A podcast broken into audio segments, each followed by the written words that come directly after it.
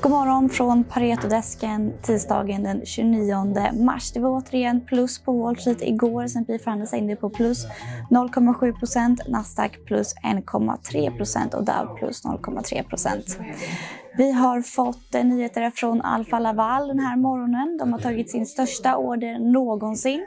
Ordern är på 670 miljoner kronor och det är till amerikanska bryggeribolaget Golden Brewery. Ordern inkluderar ett kylsystem som minskar vattenkonsumtionen och minskar energiförbrukningen. Idag håller Ericsson stämma och Eh, flera storägare kommer att rösta emot ansvarsfrihet för styrelsen. Så blir det intressant att följa följderna av stämman. Nu ska vi prata gaming, för nästa torsdag anordnar vi på Pareto vårt årliga gaming-seminar och den här gången är det fysiskt igen. Vi kommer att eh, bjuda hit 12 bolag som kommer att presentera sina verksamheter och lyssnarna och besökarna kommer även kunna ta del av eh, en del spel för vi kommer sätta upp fem olika Playstations där man som besökare kan testa några av bolagens senaste spel. Det kommer även vara en paneldebatt på den här gamingseminariet. Så är man kund tycker jag definitivt att man ska anmäla sig på det här om man är intresserad av gamingsektorn. Det gör man inne på webbplattformen. Är man inte kund så kan man eh, passa på att bli det. Det är ett ypperligt tillfälle att passa på och se hur det är att vara kund hos Pareto.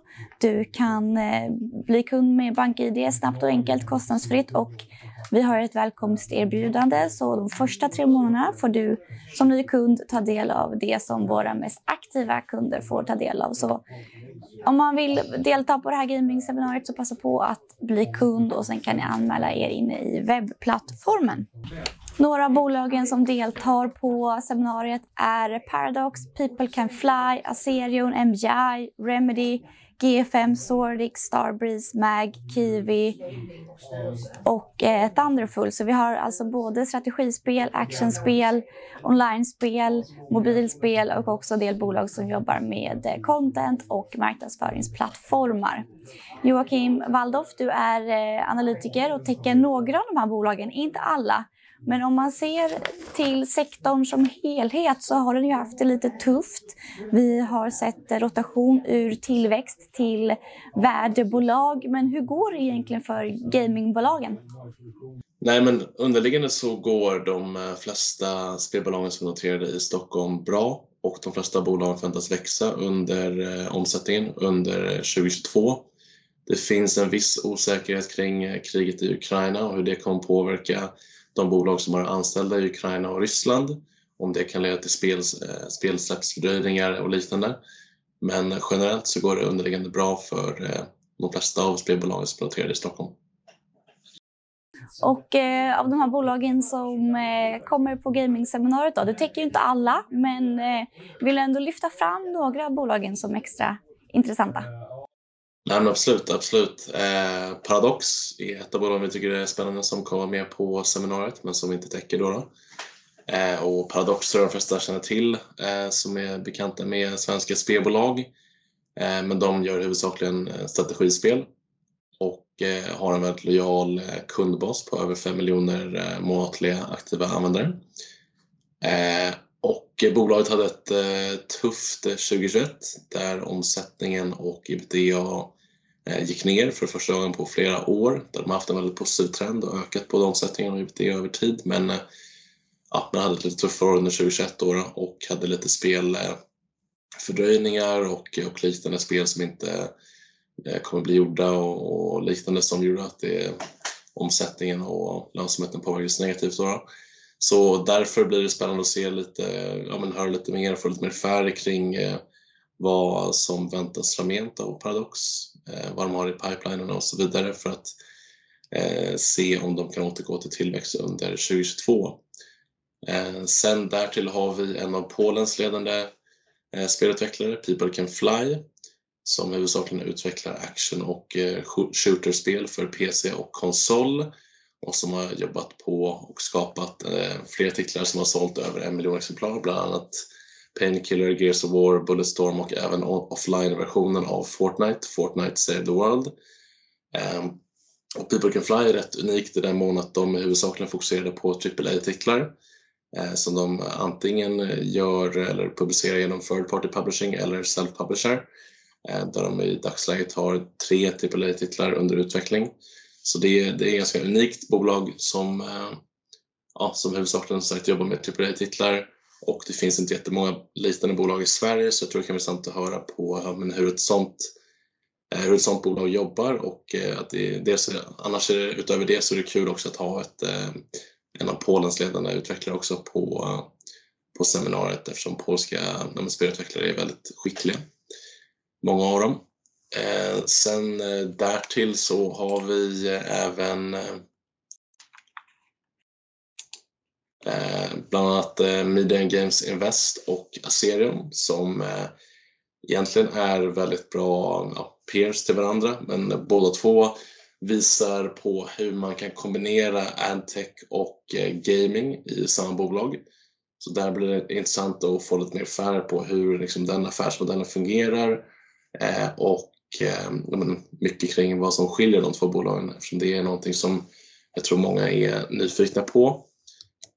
Eh, sen eh, har vi även eh, ett av, en av Finlands ledande spelutvecklare på seminariet, Remedy Entertainment, som också huvudsakligen fokuserade på konsol och PC-spel inom eh, särskilt actiongenren.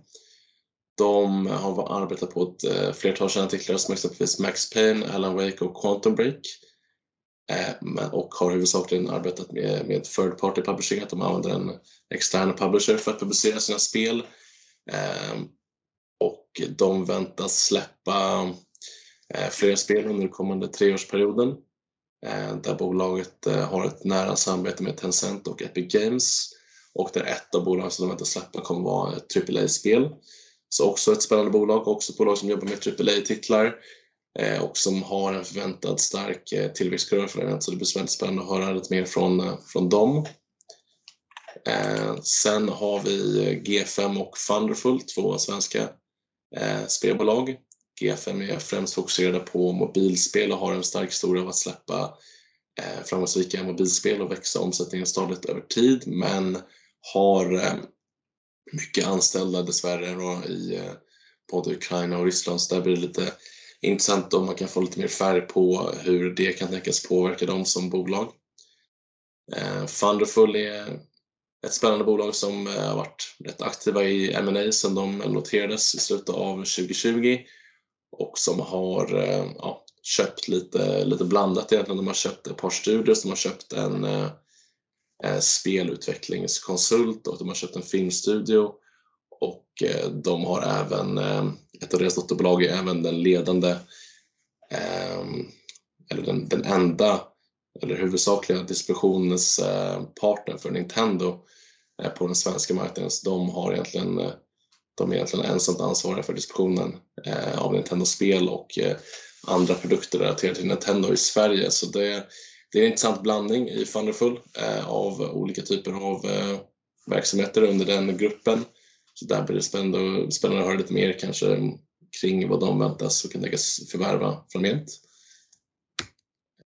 Sen har vi även Sordix eh, med som noterades i slutet av 2018 som är ett bolag som egentligen fokuserar på allt från utveckling till eh, publishing och distribution av spel så de täcker hela värdekedjan där av spel eh, Eh, och de har byggt upp eh, nuvarande organisation under väldigt eh, kort tid egentligen genom M&A och M&A är framgent även en väldigt viktig del av, av bolaget, bolagets strategi. De har gjort fem förvärv to date och de har flera spelsläpp som kommer under 2022, bland annat Bramble och Maximum Football som är spännande. Och det blir spännande att se hur bolaget kan växa i takt med att bolagen som har förvärvat integreras in i koncernen och att, och att de släpper de här spelen som har på gång här då. då. Sen har vi även Starbreeze, eh, Mag Interactive och Kiwi Games med som handlar lite mindre spelbolag. Starbreeze är de flesta igen. De var väldigt hypade tidigare och är främst fokuserade på actionspel för PC och eh, konsol där Payday är deras mest kända spel. och eh, Mag Interactive är huvudsakligen fokuserade på mobilspel där de, eh, deras mest kända spel kanske är Quizkampen eller Quizduel. Eh, och de har över 350 miljoner nedladdningar i deras spel globalt. Och Starbreeze kommer ju ta med en, en dator så man kan spela deras senaste spel, eller hur?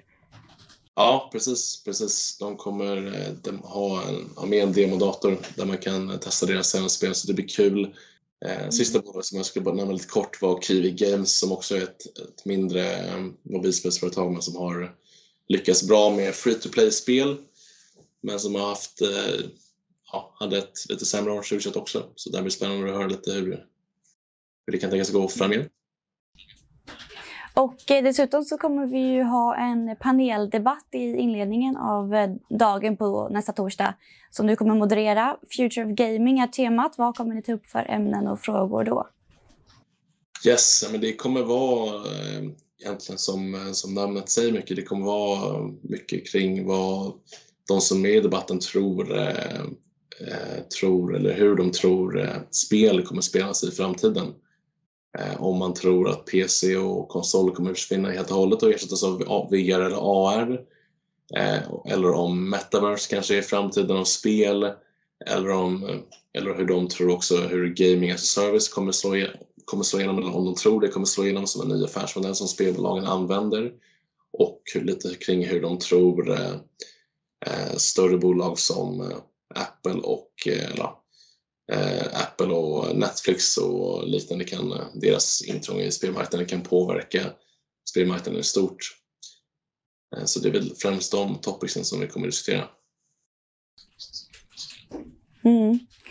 Och eh, slutligen, hur, hur värderas eh, gamingsektorn just nu?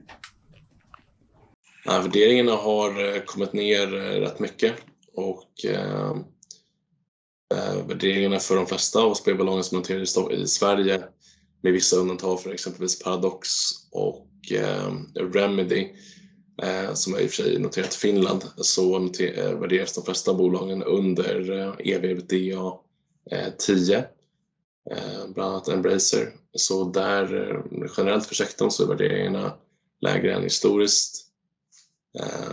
Så ja, ganska låga värderingar övergripande till många av spelbolagen.